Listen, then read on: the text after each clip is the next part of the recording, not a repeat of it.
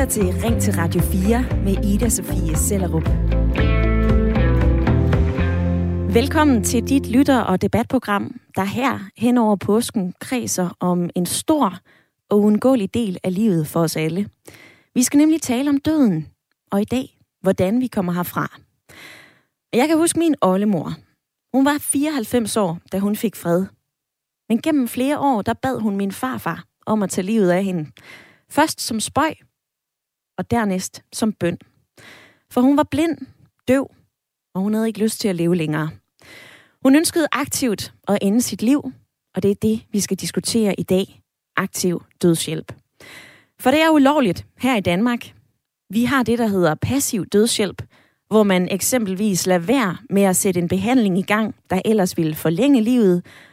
Og vi har også muligheden for at sige nej til at blive genoplivet, hvis man er syg og dør.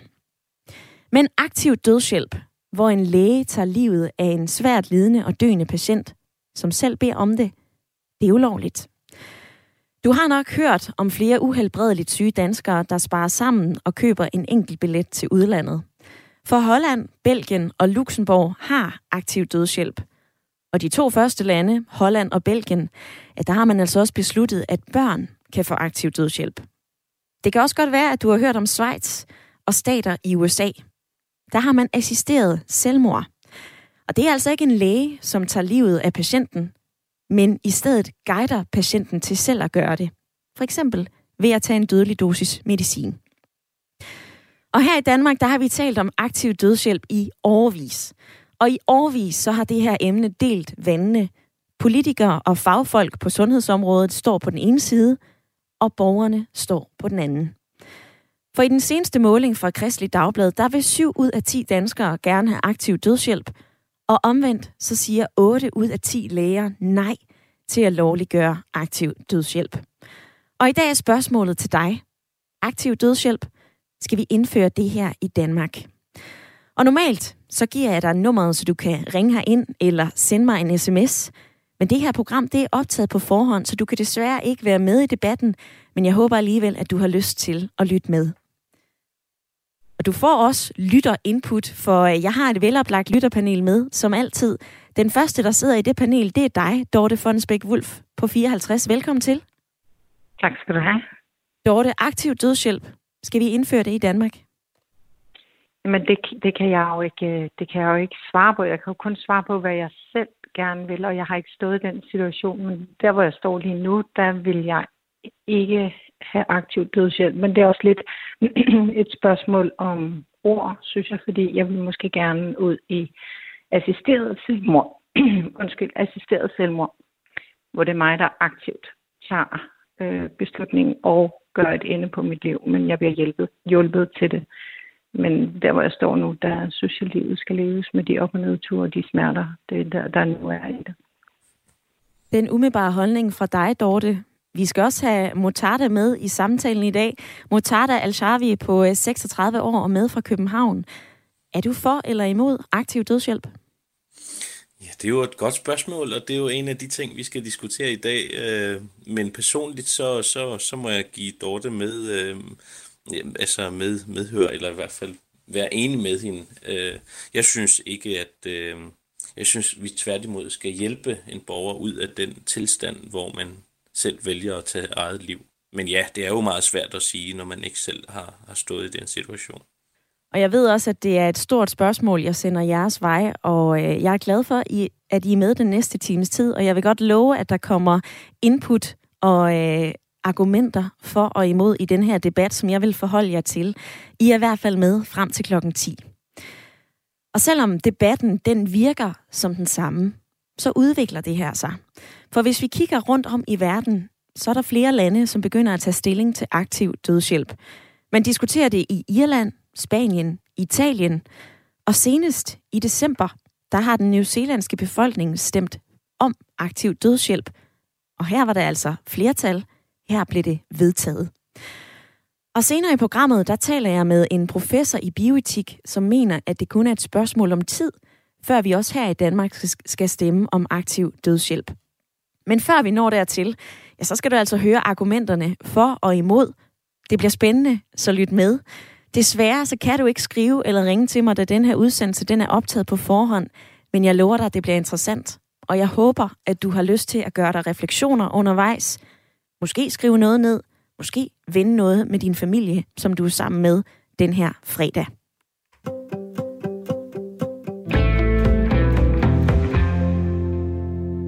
Dorte, flere politikere helt generelt er imod aktiv dødshjælp, men jeg er stødt på en venstremand, der hedder Morten Dahlin. Han er for aktiv dødshjælp. Jeg fandt et klip med ham her. Prøv lige at høre, hvad han siger. Jeg er jo liberal, og det vil sige, at jeg tror sådan set på, at man skal have mest mulig frihed i livet. Og når jeg tror på det, så er det naturligt selvfølgelig også, at man skal have mest mulig frihed i døden.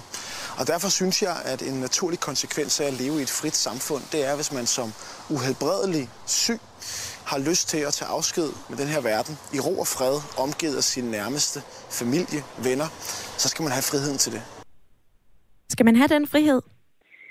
Skal man have den frihed? Altså, jeg ved ikke, om jeg ser det som en frihed. Altså, det er sådan et tidstypisk billede, at vi skal selv vælge alt, hvad vi vil her i livet, og måske burde man se på, hvorfor er det, jeg er nået så langt ud, at jeg ikke bare er død, en naturlig død. Altså, er jeg blevet holdt i live af medicin, og har forskning fundet ud af, at sådan og sådan og sådan kan jeg leve videre, og så når jeg til et punkt, hvor det er uudholdeligt for mig at leve videre. Altså måske skal vi også se på, hvordan vi kommer derhen. Og når vi er derhen, hvad sker der så omkring os? Har vores familie tid til os? Mangler omsorgen? Så jeg synes, det er et frit valg. Altså, selvfølgelig er det et frit valg, men hvad er der på den anden side? Hvad sker der, når vi ikke er mere? Hvorfor er vi her på jorden? Og hvorfor tænker vi ikke døden ind som en ting, selvfølgelig? Altså, det er jo, der bliver jo talt ned til den dag, hvor vi bliver født, og det glemmer vi måske lidt. Så nej, jeg er ikke helt enig. Jeg er selvfølgelig enig i, at det giver et valg, men jeg ved ikke, om jeg synes, det er et forsvarligt valg.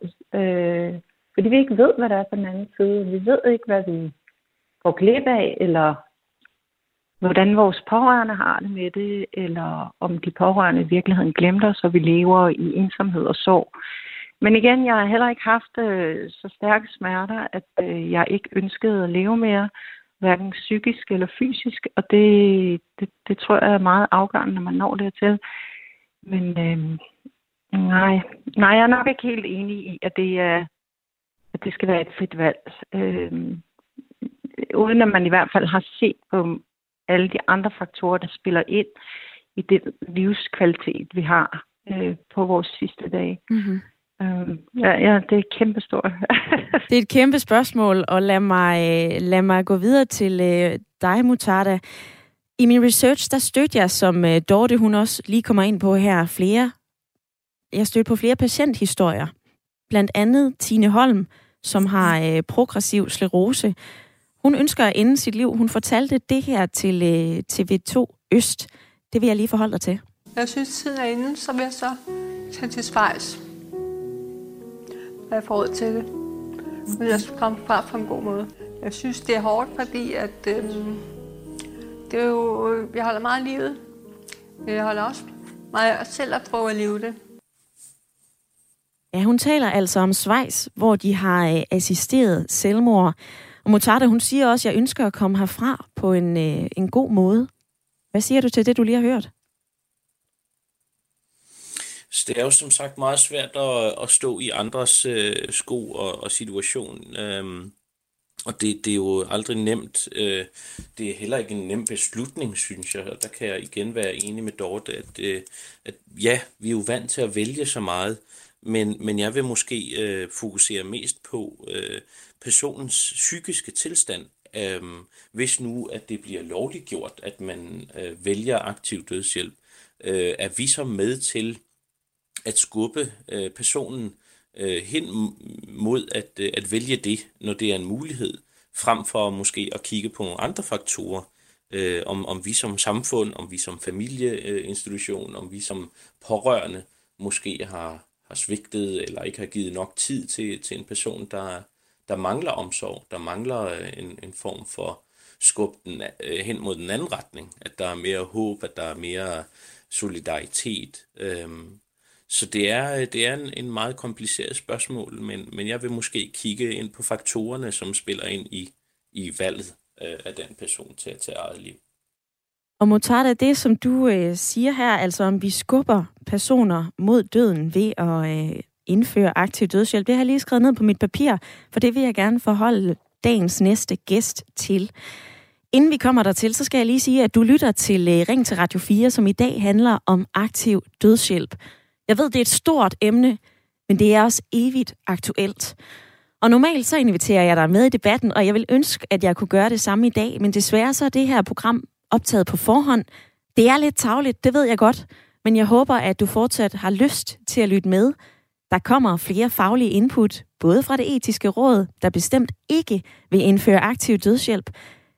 Men så skal vi altså også tale med Thomas Søbirk Petersen, som er professor i bioetik. Og ham har vi på en telefon nu.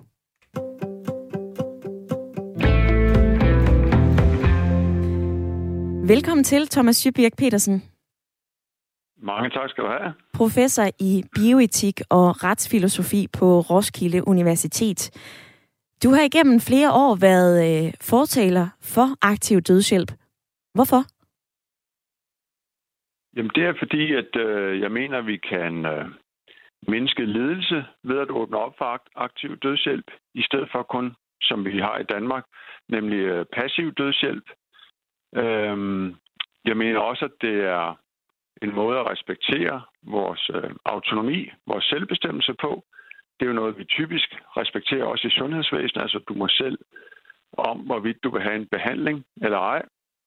Jeg synes også, at vi selv skal være med til at bestemme i visse situationer, altså hvis vi er terminale patienter, og vi har uudholdelig lidelse, og der ikke ligesom er nogen vej tilbage, så mener jeg også, at det er vores ret at kunne bestemme over vores eget liv der. Mange af dem, som ønsker aktiv dødshjælp, de kan jo være meget syge, altså terminale patienter, som du selv nævner her, Thomas Søbirk Petersen. Hvordan kan vi være sikre på, at de er i en tilstand, hvor de kan træffe så stor og alvorlig en beslutning, der jo ikke kan gøres om? Jamen, det er jo en tilstand, som vi ofte også ser i dag i forbindelse med passiv dødshjælp, hvor vi jo accepterer, at folk gerne vil frasige sig og få en behandling, hvor de også kan være døende. Det kan for eksempel være i forbindelse med kræft, hvor man siger, at man ikke ønsker nu en videre behandling. Der respekterer vi jo i forvejen folks ønsker, og det gør vi på en lang række områder inden for hospitalsvæsenet, når folk er døende. Vi respekterer jo også folks ønske om at få et testamente kort før de dør, og de har en lang række ønsker, som vi også respekterer, selvom folk er døende. Jeg har læst lidt på det her, Thomas Søbirk Petersen. Jeg har også fundet en udtalelse fra den tidligere formand for Det Etiske Råd, Anne-Marie Axø Gerdes. Hun var for aktiv dødshjælp, men hun skiftede mening undervejs, og hun har fortalt det her til Zetland. Mange danskere ved ikke til fulde, hvilke muligheder vi faktisk har for at lindre og smerte. Det gjorde jeg heller ikke, og jeg er endda læge. Vi har muligheder for at hjælpe med at dø, men ikke til at dø. Der er en stor forskel på, om du direkte afliver en patient med en sprøjte, eller om du skruer op for medicinen, som på sigt får patienten til at sove stille ind i døden. Der er jo hvide rammer i forvejen, f.eks. passiv dødshjælp. Hvorfor er det ikke nok? Jo, men altså, lad os give et eksempel med min egen mor, for eksempel, som var døende, men som valgte at lade være med at spise og drikke, fordi hun ikke gad mere. Hun lå så 5-6 dage og led. Hvis hun har haft mulighed for aktiv dødshjælp, så kunne hun have sagt, ved du hvad, jeg vil gerne hjælpe sig fra nu. Jeg behøver ikke at ligge her den sidste uges tid og lide. Og jeg er sikker på, at rigtig mange læger vil give mig ret i, at der er visse former for smerte, man ikke kan smertelindre, visse former for alvorlig knoglekræft. Og det er jo så en ting med de fysiske smerter. Det, som der er rigtig mange, der lider af, det er også psykiske smerter. Og vi skal selvfølgelig gøre alt, hvad vi kan for at lindre, altså smertebehandle, palliativ behandling osv. Og vi skal gøre alt, hvad vi kan for at sidde og holde i hånden og ønske det bedste for dem at gøre, hvad vi kan for at lindre deres smerte. Men nogle gange, i nogle få tilfælde, der kan vi komme ud i den situation, hvor det kunne være rigtig rart og betryggende at komme herfra på en måde, i stedet for at man skal ligge og udsætte de her lidelser flere dage nu, som desværre er, at det, der sker en gang imellem, det sker ikke særlig tit, men det sker stadigvæk en gang imellem, selvom vi har passiv dødshjælp, hvor vi kan skrue op for droppet eller stoppe en behandling.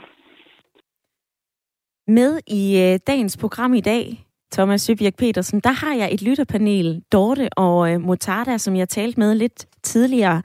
Mortada, han sagde blandt andet, jamen skubber vi ikke personer mod døden, hvis vi indfører aktiv dødshjælp? Og også hvis man føler, at man lægger sin familie til last, hvis man føler sig som en byrde, kan vi så risikere at presse nogen til at tage det her valg? Jamen selvfølgelig kan der altid ske en form for misbrug. Men læg mærke til, at det kan der også ske ved passiv dødshjælp. Der kan vi også lægge familien eller den døende til last. Og den, der ønsker at få passiv dødshjælp, kan også føle sig presset af sine pårørende. Men det accepterer vi, og det mener, at vi kan styre.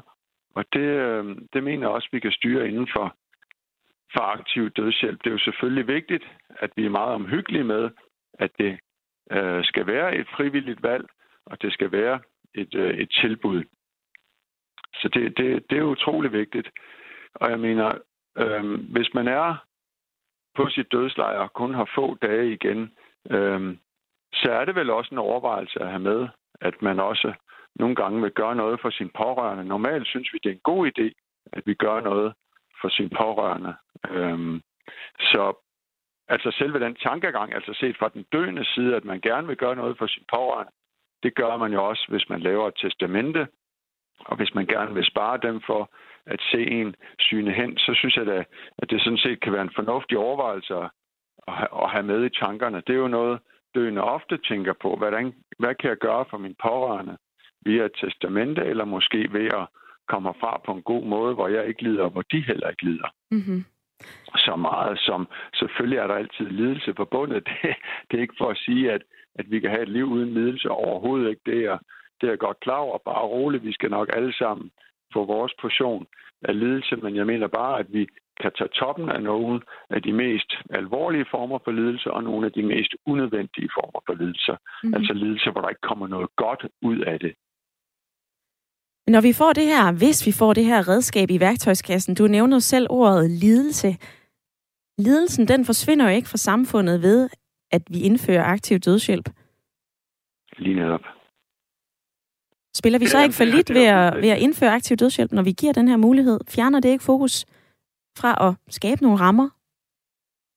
Nej, det mener jeg ikke. Altså, det er jo helt, hvis vi ser alle de lande, hvor der er aktiv dødshjælp, altså senest her i Østrig og Spanien og New Zealand og Holland og Belgien, Luxembourg, store dele af Australien, store dele af USA, Kalifornien, så ser vi, at det er jo helt forenligt, og det er helt forenligt med at være for aktiv dødshjælp, at vi selvfølgelig skal bruge rigtig mange ressourcer på palliativ pleje, og jeg støtter fuldt op om hospicebevægelsen, og mener selvfølgelig, at vi skal udvikle den. Så de to ting er fuldstændig forenlige, at man går ud fra, at selvfølgelig skal vi gøre noget for den palliative behandling, men samtidig kan vi også have en slags mulighed for at hjælpe folk herfra, som desværre ikke kan blive hjulpet fuldt og tilstrækkeligt af den palliative behandling.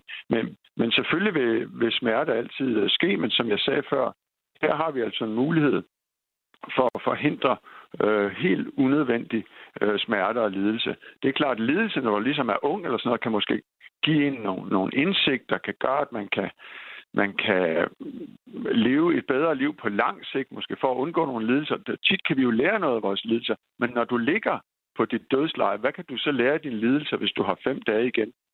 Ikke noget at se for mig. Det er ikke særlig tydeligt, vel, hvad det er, du kan lære der af lidelse, hvis du har kort tid igen og lider og bare gerne vil have afsluttet det her på en værdig måde. Lige her til slut, Thomas Søbirk Petersen. Senere i programmet, der taler jeg med Morten Bangsgaard fra Det Etiske Råd, som du har debatteret med tidligere omkring aktiv dødshjælp. Han er jo netop imod det. Han har også i Politiken skrevet en artikel sammen med Lotte Mørk, som er præst på Rigshospitalet. De frygter, at man altså går ind og ændrer vores menneskesyn ved at give muligheden for at, dels at læger, de kan tage livet fra en patient, hvis patienten ønsker det, men at vi også selv får muligheden for at gå den vej. Du holder stadigvæk fast på, at vi ændrer ikke vores menneskesyn ved at indføre aktiv dødshjælp. Jeg mener, at vi ændrer vores menneskesyn i en god retning, nemlig at vi vil hjælpe folk, som har virkelig alvorlige lidelser. Så det er en udvidelse af vores menneskesyn til at tage omsorg for nogle af de mest udsatte borgere i vores samfund, nemlig dem, der lider og ikke selv kan gøre noget ved det. Jeg vil så sige, at jeg synes, det kunne være interessant lige også at få på plads, at både fortalere og modstandere af aktiv dødshjælp, vi er jo enige om en masse ting. Ja. Jeg tror, der er stor enighed om det menneskesyn, at vi skal værne om de dårligt stillede i vores samfund og dem, som lider. Så der er vi sådan set enige. Og vi er alle sammen enige om, at vi gerne vil herfra på den bedst mulige måde. Der, hvor vi så er uenige, det er så, hvilke redskaber vi skal anvende. Så jeg mener sådan set, der også ligger det samme menneskesyn til grund, både for fortalere og modstandere af aktiv dødshjælp, nemlig ønsket om, at vi får en god død og kommer herfra på den bedst mulige måde. Thomas Søbirk Petersen, professor i bioetik og retsfilosofi på Roskilde Universitet. Tak for at gøre os klogere og for at præsentere dine argumenter for, hvorfor aktiv dødshjælp det er en god idé at indføre i Danmark. Jamen, tak for invitationen. Velbekomme. Godt. Mortada, fik du svar på det, du spurgte om?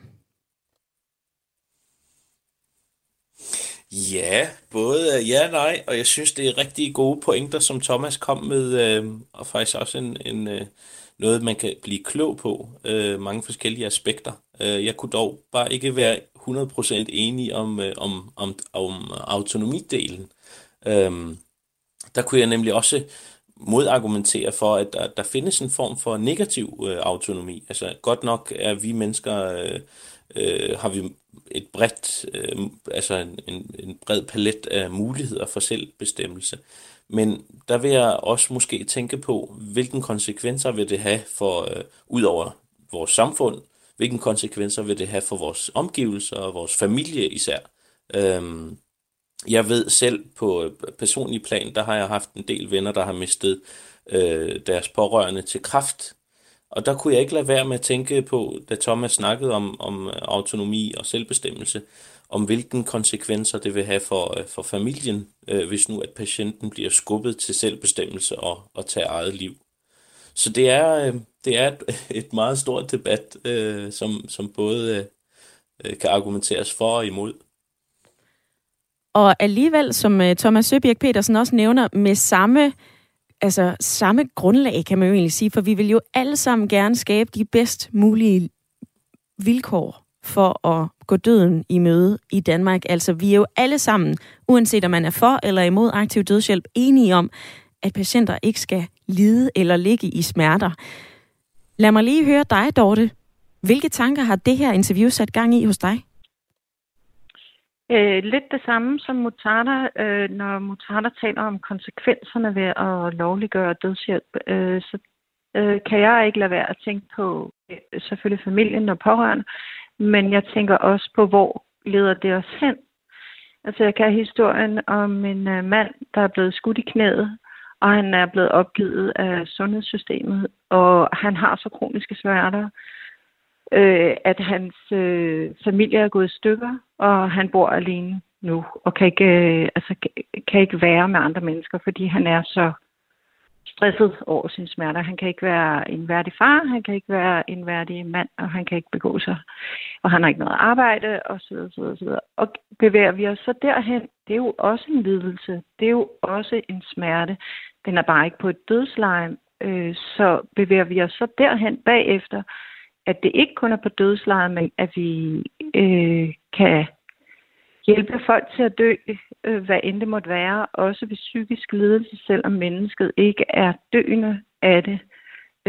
Og Dorte, jeg afbryder dig her, beklager. Ja. Vi kommer ind på det her. Vi sætter nemlig Holland under lup på det her glidebane-argument. Det gør vi i den næste halve time af programmet. Nu skal vi lige give plads til 4 minutters nyheder. Du lytter til Ring til Radio 4 med Ida Sofie Sellerup.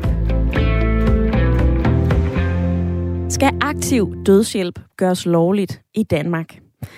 Jeg spørger dig direkte, for det her det er i den grad noget, der deler vandene, og noget, vi har talt om her i Danmark i årevis. Og det ulmer altså fra tid til anden. For aktiv dødshjælp er ulovligt i Danmark. Vi har passiv dødshjælp, hvor man kan sige nej til livsforlængende behandling, eller blive smertedækket så meget i den sidste del af livet. Men flere ønsker sig aktiv dødshjælp, altså hvor man som patient siger, jeg vil gerne dø, og at en læge, når tiden er inde, giver en dødelig dosis medicin. Det er det, man har i Holland, det er det, man har i Belgien, i Schweiz og andre steder i USA, Australien, der har man assisteret selvmord.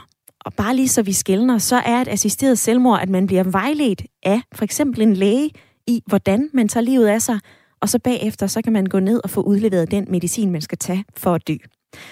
Men aktiv dødshjælp er det, vi debatterer i dag. Og ifølge de seneste tal fra Kristeligt Dagblad, så siger 7 ud af 10 danskere ja til at indføre aktiv dødshjælp. En af dem er Lisbeth Lynggaard Henriksen. Hun er på Svanevig Hospice på Lolland, og hun har sagt det her til TV2 Øst. Jeg vil godt have lov til at bestemme lidt selv, synes jeg. Fordi et eller andet sted, når man når dertil, hvor man synes, jeg magter det altså ikke mere, hvorfor kan man så ikke få lov at bestemme? Ja, hvis vi legaliserer aktiv dødshjælp i Danmark, så kan vi hjælpe nogle af de mest lidende og terminale patienter med at få en god død.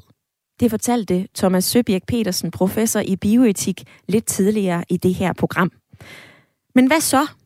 Som lytterpanelet Dorte og Mortada siger flere gange. Hvad vil det betyde, hvis vi får det her valg? Det her redskab i vores værktøjskasse? Ændrer det noget ved vores menneskesyn? Der er flere argumenter på vej til dig, og jeg vil gerne invitere dig med til at lytte med. Desværre så kan du ikke sms'e eller ringe ind i dag, da det her program det er optaget på forhånd. Men jeg håber alligevel, at du her, den her fredag formiddag, sidder og gør dig nogle tanker om det her store og alligevel altid aktuelle emne. Dorte, har din holdning rykket sig siden begyndelsen af det her program? Nej, det har den ikke. Jeg synes, Thomas Søbjerg, han kommer ind på nogle gode emner, og det respekterer jeg. Jeg synes, vi skal tale om de forskellige faktorer, der spiller ind i det her, men vi ved jo ikke, hvad der er på den anden side, som jeg sagde før, men det er jo en terminal ting, og du kan ikke gøre det om. Og han sagde også, at man lærer ikke noget af lidelsen i den sidste ende, og det kan jeg ikke vide noget om. Det er det, han siger. Jeg synes måske, at min far døde, der var der ikke en diskussion om aktiv dødshjælp, så han døde med smerter, altså han var smertelindret så godt vi kunne, men det var ikke nogen dårlig tid, og jeg tror ikke, han lærte noget af det, men vi havde en god tid sammen. Jeg synes måske også, at man skal kigge på de mennesker, som bliver involveret i det her. Ikke bare de pårørende, ikke bare familien, men også de læger, som skal gøre det her. Altså, hvordan lever man videre med, at man har slået et andet menneske ihjel, som det jo er? Altså, og vil vi selv stå inden for det, bare fordi vi vil have en bedre livskvalitet til sidst, eller et smertefrit liv til sidst? Det behøver ikke at være dårlig livskvalitet, men bare i hvert fald et smertefrit liv. Altså, jeg synes, Thomas Søbirk har nogle gode argumenter, og jeg lytter, og jeg prøver at tage det ind og vende det, men jeg tror ikke, jeg har ændret i min holdning til, at det ikke er det, der skal ske for mig, der hvor jeg er lige nu i mit liv. Lyder det altså fra Dorte, som er den ene halvdel af dagens lytterpanel. Mortada, jeg vender tilbage til dig lige om lidt. Men først, der skal vi altså se lidt ud i verden. Vi skal have et blik på Holland, som siden 2001 har haft aktiv dødshjælp. Og så skal vi også høre fra en af de førende professorer i bioetik. Han er dansker, og han hedder Søren Holm. Han arbejder på Manchester University, og han mener, at det kun er et spørgsmål om tid, før vi her i Danmark kommer til at stemme om aktiv dødshjælp. Jeg ringede til ham, og han forklarede det sådan her. Jeg mener, det er realistisk, fordi at man i en række europæiske lande enten har indført lovgivningen, som tillader en form for aktiv dødshjælp i de fleste lande, lægeassisteret selvmord, eller har processer, hvor man er i gang med at tænke over det. For eksempel har det italienske underhus i parlamentet vedtaget en lov, som tillader lægeassisteret selvmord. Det er bare et eksempel på udviklingen. Vi ser lignende ting i Spanien og i Portugal og i Irland. Så jeg er sikker på, at det også kommer til Danmark. Du fortæller også, at enkeltsager er afgørende i den her debat. Hvad mener du med det? Jeg mener, at enkeltsager er vigtige, fordi at de kan sørge for, at en debat som ulmer og som politikere måske ikke føler, at de har brug for at forholde sig til, kan komme så højt op på dagsordenen, at det pludselig bliver politisk vigtigt for nogle partier at gøre noget. Når jeg taler om sager, jamen så er det sager, hvor vi har en person, som helt klart har en sygdom, som ikke kan helbredes, som lider på grund af, at de har den sygdom, og som kan fremføre deres sag i medierne på en måde, så den bliver forståelig, og så folk kommer til at sige, jamen det er da også for galt, at han eller hun kun kan få assisteret selvmord, hvis de betaler en masse penge og tager til Schweiz, og ville det ikke være bedre, hvis de kunne få det i Danmark. Søren Holm, du har fulgt debatten, udviklingen i aktiv dødshjælp i rigtig mange år. Hvis vi sætter Holland under lup, så kan man sige, at Holland giver også her i Danmark en mulighed for at få en eller anden idé om, hvad der sker, når dødshjælp bliver lovligt i et moderne, velordnet og europæisk demokrati. Så med din hjælp, så vil jeg høre dig til, om vi kan efterprøve nogle af de argumenter, som vi ser i den danske aktiv dødshjælp-debat. Et af dem, jeg har stødt på, det er det her glidebane-argument, altså at flere vælger aktiv dødshjælp, fordi det bliver en mulighed. Er det noget, man har set i Holland? Ja, altså der er jo flere forskellige glidebaner. I sig selv er det jo ikke en glidebane, at flere vælger aktiv dødshjælp, fordi at, altså, vi må antage, at det er forbudt, gør, at der er meget få, der kan få det nu, og der vil, altså selve lovliggørelsen vil jo gøre, at det bliver muligt for de grupper, som er identificeret i lovgivningen, at få aktiv dødshjælp, hvis de ønsker det. Der er en række andre glidebaner, som måske er mere problematiske, og de opstår, fordi at aktiv dødshjælp, når vi lovgiver om det, og også når vi debatterer om det, når vi skal sætte grænserne for, hvem der skal have lov til at have det, så bliver det ofte et kompromis. Det er ikke sådan, at fortalerne for aktiv dødshjælp er helt tilfredse, og dem, der er imod aktiv dødshjælp, er heller ikke helt tilfredse. Men man kommer til et kompromis, hvor man sætter nogle kriterier for terminal sygdom, for hvor meget lidelsen skal være, osv. Men den type kompromiser kan komme under pres, og det er det, jeg mener, vi kan se i Holland, at da lovgivningen oprindeligt blev indført, jamen så kunne børn ikke få dødshjælp, fordi at de ikke kan udtrykke et ønske selv om at få dødshjælp, så derfor ikke. Altså, der kan ikke være tale om et frivilligt ønske, fordi at hvis de er meget små, så kan de ikke ønske det, men der har man så på baggrund af et argument om, at jamen, børn kan jo lide, og vi skal, når der er situationer, hvor aktiv dødshjælp er acceptabelt, jamen, så har man udvidet til, at børn kan få det, fortæller professor i bioetik på Manchester University, Søren Holm.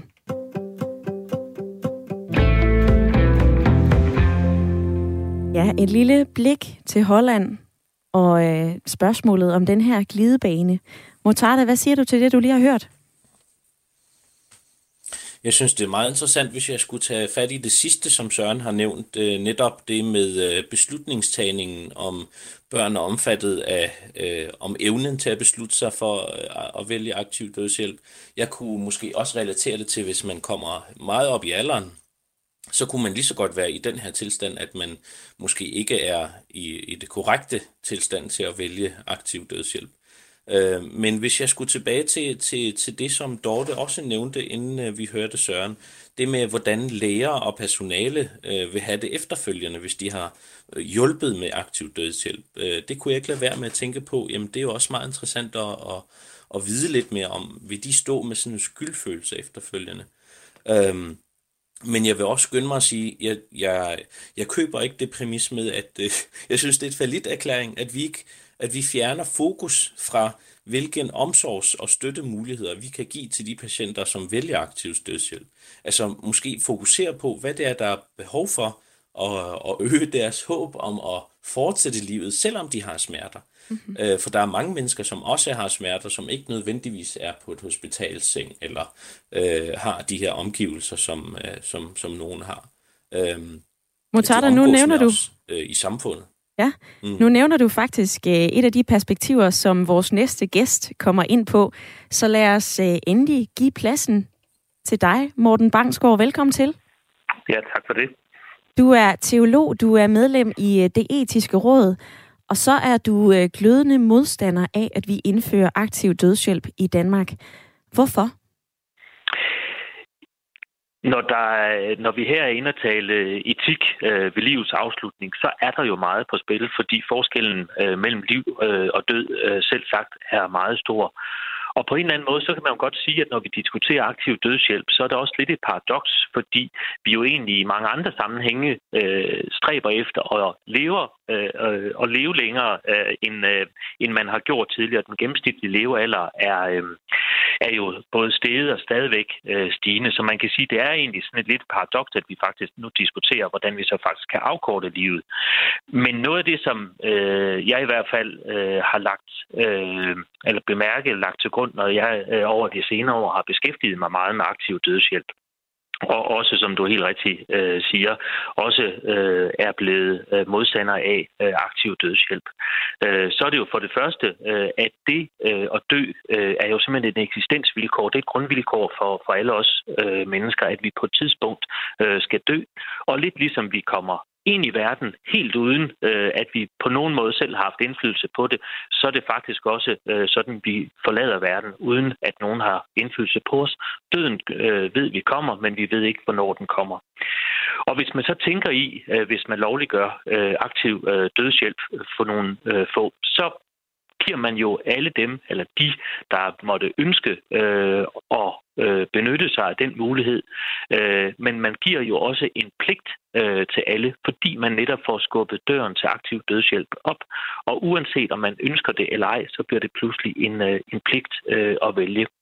Og så synes jeg, som vi også har været inde på tidligere i programmet, at eksemplerne fra Holland med den udvikling, hvor døren hele tiden er blevet skubbet længere og længere op, flere og flere grupper af borgere og patienter kan benytte sig af det, viser, at det bliver en glidebane, fordi den dør ikke kan, selvom man også i Holland var enormt omhyggelig med, at det kun var et lille bitte klemt, den skulle åbne på. Nu står døren meget mere åben. Og så synes jeg også, eller mine bekymringer går også på, hvad vil der ske i forholdet mellem læge og patient, hvis lægen får mulighed for at afslutte patientens liv. Mm-hmm. Morten Bangsgaard, du siger flere ting, og jeg står her og noterer på mit papir. En af de ting, du nævner, det er jo det her med pligt. Altså bare fordi, at vi har en mulighed, så bliver vi jo ikke tvunget til at vælge aktiv dødshjælp, hvis vi er i den situation. Som patient, der ikke har muligheden, ja, så er det klart, så kan du ikke tænke over det, men man kan sagtens forestille sig patienter, som ikke vil være til besvær, som en ældre døende patient, som ser ud på sine pårørende, på sine børn og måske børnebørn, og ved, de har en travl hverdag og helst ikke vil belaste dem yderligere, være til besvær, og så siger så den, og tænker så er det nemmere, at jeg ikke er her. Og det er jo lige præcis dermed, at pligten er der, fordi man så kan tilvælge den mulighed, selvom man måske ikke ønsker det. Og den mulighed vil man jo ikke have, hvis aktiv dødshjælp ikke er lovligt. Jeg talte tidligere med professor Thomas Søbirk Petersen, som du også har debatteret med et par gange, Morten Bangsgaard. Han udtalte blandt andet, at jeg er utryg ved, at andre skal vurdere og bestemme, hvornår jeg skal herfra, hvis jeg har udholdelige smerter, hvis jeg har få dage igen. Altså, hvilke interesser har de til at holde mig i live mod min vilje? Det er jo tilbage til omdrejningspunktet i den her debat, nemlig vores selvbestemmelse. Ja. Hvorfor må vi ikke selv bestemme, om vi gerne vil dø?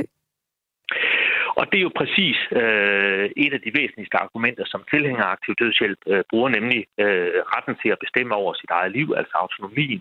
Men jeg tror, det man glemmer, når vi diskuterer selvbestemmelsen og den frie vælge, så glemmer vi jo, at vi er sat ind i en større sammenhæng.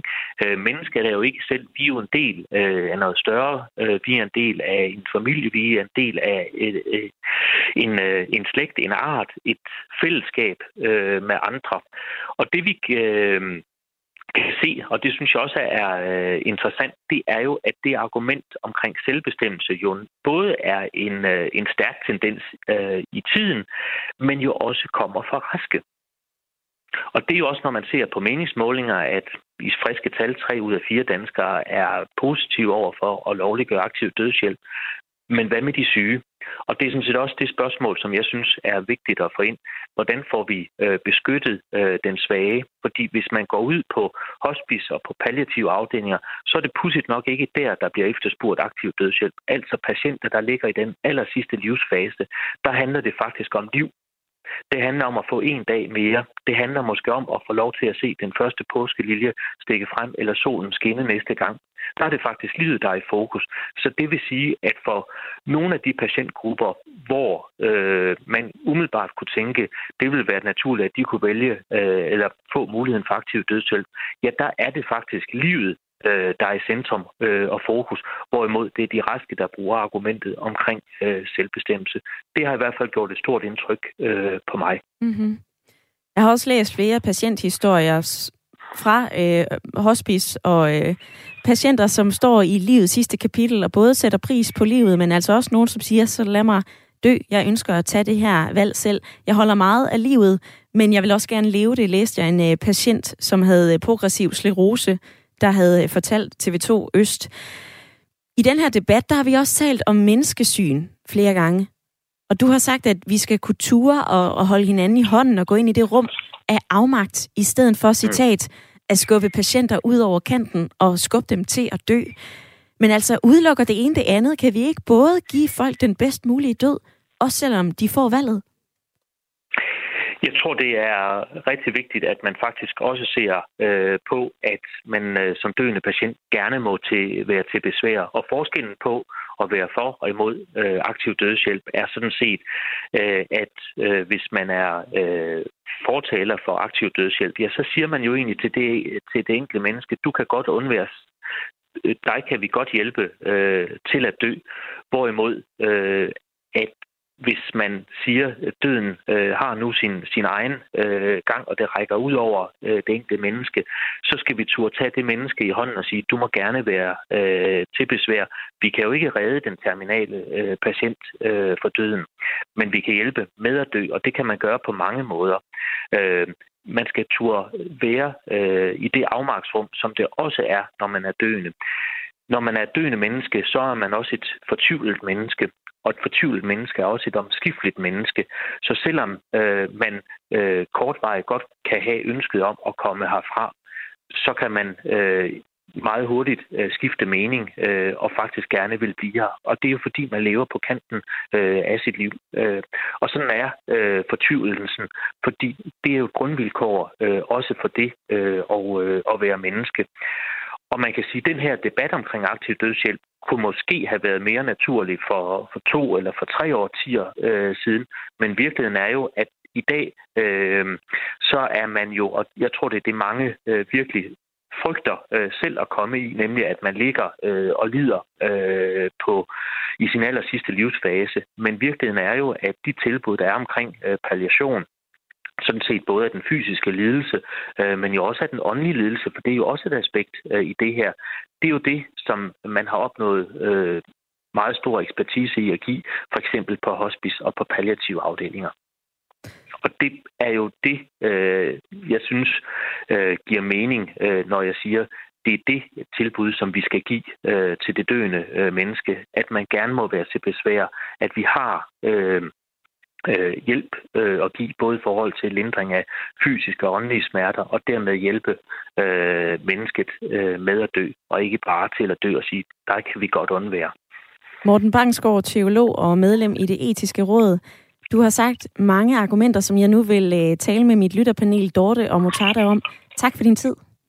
Det var godt. I er velkommen.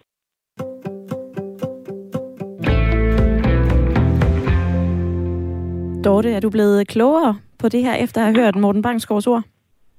Ja, det er jeg, men det betyder jo ikke nødvendigvis, at jeg er så aktiv dødshjælp. Men jeg synes, der er rigtig, rigtig mange gode pointer, Morten Bangsgaard kommer med. Og også Mortadas syn på, at som barn kan man ikke, eller som nyfødt, kan man ikke for dødshjælp. Måske er man i samme situation, når man er gammel. Man kan da ikke forsvare sig eller sige, at man har smerter. Så også den. Men Morten Bangsgaard, han taler om det med glidebanen, og den er jeg helt med på, at vi kan komme så langt ud af, at kravet om at få aktivt dødshjælp, hvis det er lovligt, kan blive i nogle situationer, hvor det måske ikke er rimeligt, men at, som Morten Bangsgaard også taler om, at man går ind og ser på menneskesynet, eller kigger med et menneske, eller kigger på mennesket og ser på det afmagte menneske er i, og hjælper det menneske videre ud i et liv, hvor der faktisk er omsorg over håbløsheden, måske forsvinder. Og så kunne jeg også godt lide, at Morten talte om, at om lægerne og deres valg. Du nævner selv, at Ida Sofie er 8 ud af 10 læger. De vil sige nej til at give aktiv dødshjælp, og det synes jeg virkelig, virkelig, man skal kigge på. Fordi lægen er jo mekaniker på kroppen. Det er jo ikke den primære omsorgsperson. De kigger jo på kroppen som, hvad kan der ske her? Hvad kan der gøre? Hvad gør der ondt? Hvad kan vi operere væk? Og det er jo ikke... Det er ikke dem, der skal drage omsorg for et døende menneske i sidste instans. Altså, så men kan det ikke også, Dorte, jeg lige bryder ind her, kan det ikke med det argument om, at vi skal respektere patienters og vores egen selvbestemmelse, som kommer fra Thomas Søbirk Petersen, du hørte i begyndelsen af programmet, kan man ikke også som læge sige, jamen jeg respekterer, at min patient ønsker det her, er det nødvendigvis det ene eller det andet? Kan vi ikke sagtens holde folk i hånden, skabe det rum for afmagt og stadigvæk give den her mulighed om aktiv dødshjælp? Jo, det kan du godt. Men som Morten også siger, så Morten Bangsgaard også siger, så er det, at det er ret interessant, at der på hospice, der bliver livet sat i fokus. Så det vil sige, der hvor omsorgen og tiden og de varme hænder og de varme hjerter, de opererer, der får livet lidt en drejning, set i det her lys i hvert fald, hvor på hospitalet er vi jo til reparation. Og det er jo ikke, fordi vi nødvendigvis har krav på varme hjerter på hospitalet, men vi har krav på at blive... Altså for at vide, hvor er vi henne i vores liv med vores krop, og hvad kan der ske, og hvad kan der ikke ske mere. Og derfra, der synes jeg, man skal gå over i der, hvor hjerterne er, og så få et bedre liv derfra. Så vi ikke er i afmagt mere, så vi ikke er i en håbløs situation mere, men at vi faktisk kan mærke, at livet kan godt være skønt, selvom der er smerter. Jeg er godt klar over, at jeg har ikke prøvet smerter i den forstand, vi taler om her, så i virkeligheden kan jeg slet ikke diskutere smerterne, men jeg kan i hvert fald diskutere, at der, hvor jeg står fra nu, der vil jeg synes, at hvis vi kan gøre noget for dem, der er døende og som er i smerter, som kan lindre deres håbløshed. Og det er det, Morten siger, der faktisk kan ses på hospice. Så synes jeg da ikke, at vi bare på hospitalerne skal lade lægerne slå os ihjel. Altså det, og det ved jeg jo, der er rigtigt. Du siger selv, der er 8 ud af 10, der ikke ønsker det, så jeg synes, det skal være et valg fra lægen. Dorte, lad mig lige afbryde dig, fordi at, vi skal lige have Mortada med ind her til slut. Tiden den løber, jeg vil lige nå forbi dig, Mortada. Hvilke pointer sidder fast i dit hoved efter den her debat?